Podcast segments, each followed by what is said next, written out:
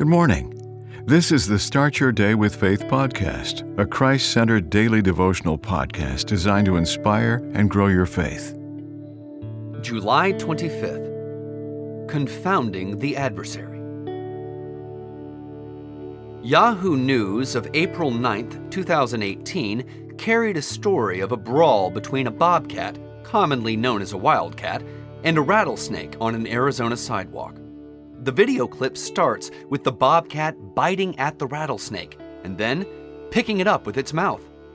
After a lot of slashing at the snake with its paws and stepping on it, the bobcat finally gets the rattlesnake securely into its mouth and rushes off with its prize. Three lessons emerge from the story. First, if you know the enemy and you know yourself, you need not fear the result of a hundred battles. Second, if you trust the Almighty God and operate under His divine wisdom, you will prevail over all your adversaries. Third, we must embrace the assurance of the prophet, Micah 5 9. Your hand will be lifted up against your adversaries.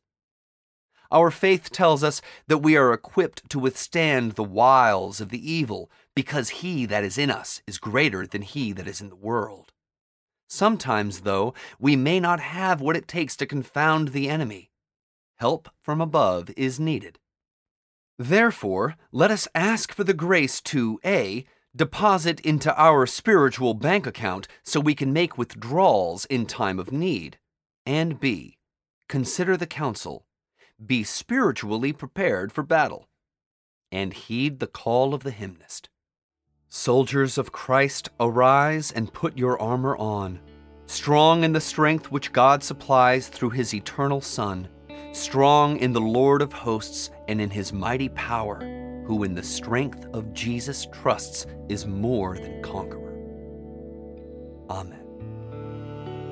The Start Your Day with Faith podcast is a Christ centered daily devotional podcast written by Dr. James Panford Arthur, a published author of several devotional books.